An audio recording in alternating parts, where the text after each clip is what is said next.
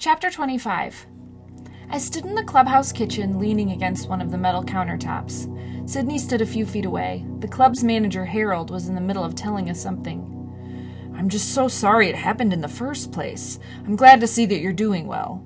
He glanced between Sydney and me. But actually, I came looking for you two because I need a favor. Sydney leaned against the counter next to me. What is it? she asked.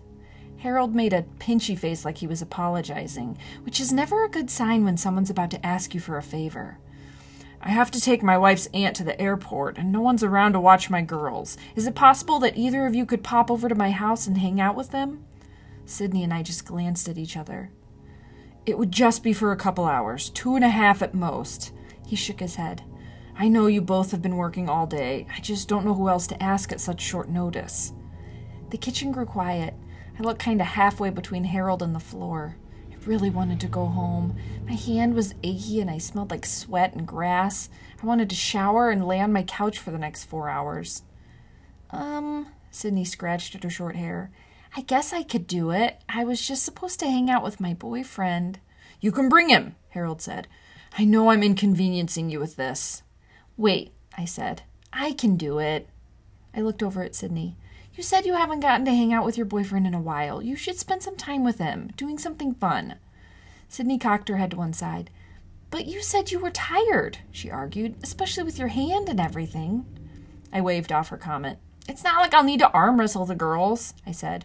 You've helped me out so much since I started here. Let me handle this. Besides, I've got nothing to do tonight anyway. I was just going to lay on my couch for a few hours. Harold's eyes brightened.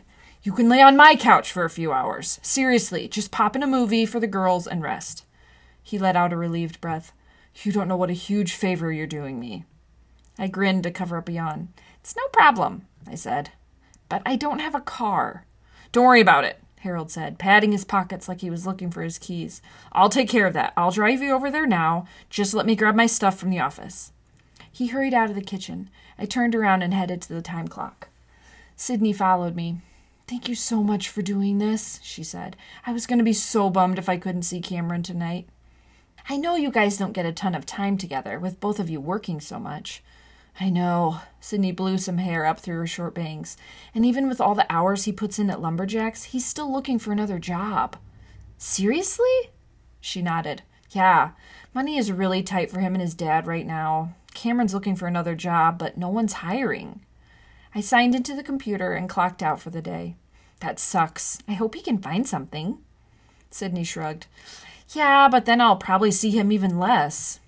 Maybe you should get a job at Lumberjacks, I said with a smile. She laughed. I heard Harold coming back through the kitchen. I turned around and saw him walking over with a jacket and a pile of papers in his hands. Ready to go? he said. I nodded. I followed Harold out the back door and across the parking lot to his car. I slipped into the passenger seat and he started the car. Thanks again, Olivia, he said as we left the club. I really owe you one for helping me out like this. It's no problem, I said, but right when I did, I felt a wave of ache in my hand. I pulled it into my body. I hope your finger isn't bothering you too much. Harold made a tisking sound with his mouth. I still can't believe Kyle ran into you like that. I don't know why I have such a hard time staffing the bag room with competent people. All you girls in the kitchen and on the beverage cart are great.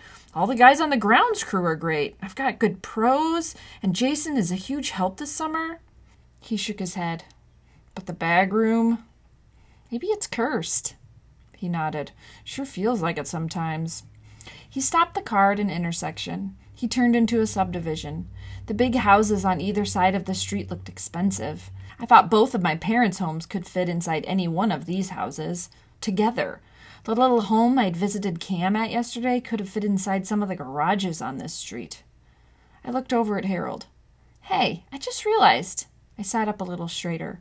I have a friend who's looking for a second job. I don't know if he has any experience at a golf club, but he's a really hard worker. Oh, yeah? Yeah, he works at Lumberjacks right now, but they can't give him all the hours he needs. But he does a fantastic job there. He's really helpful and friendly with all the customers, so that would mean he'd be really helpful and friendly with golfers. Harold huffed out a breath. You'd be surprised how hard that can be for some people. I smiled to myself. Yeah, well, he's great at it. He's really responsible, too. And he needs to work. He doesn't just do it because he's bored. His family depends on him to help out. Huh, Harold stared out the windshield, his eyes narrowed. He's actually Sydney's boyfriend, I added, so you could ask her about him too. Really? he said. I like that girl. She's so dependable. I nodded. I know. Just think of the type of guy she would date. Super dependable. But he already has another job? he asked.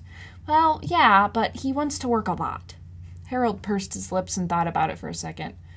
Actually, working around someone's other job schedule wouldn't be a pain if he was actually a good worker.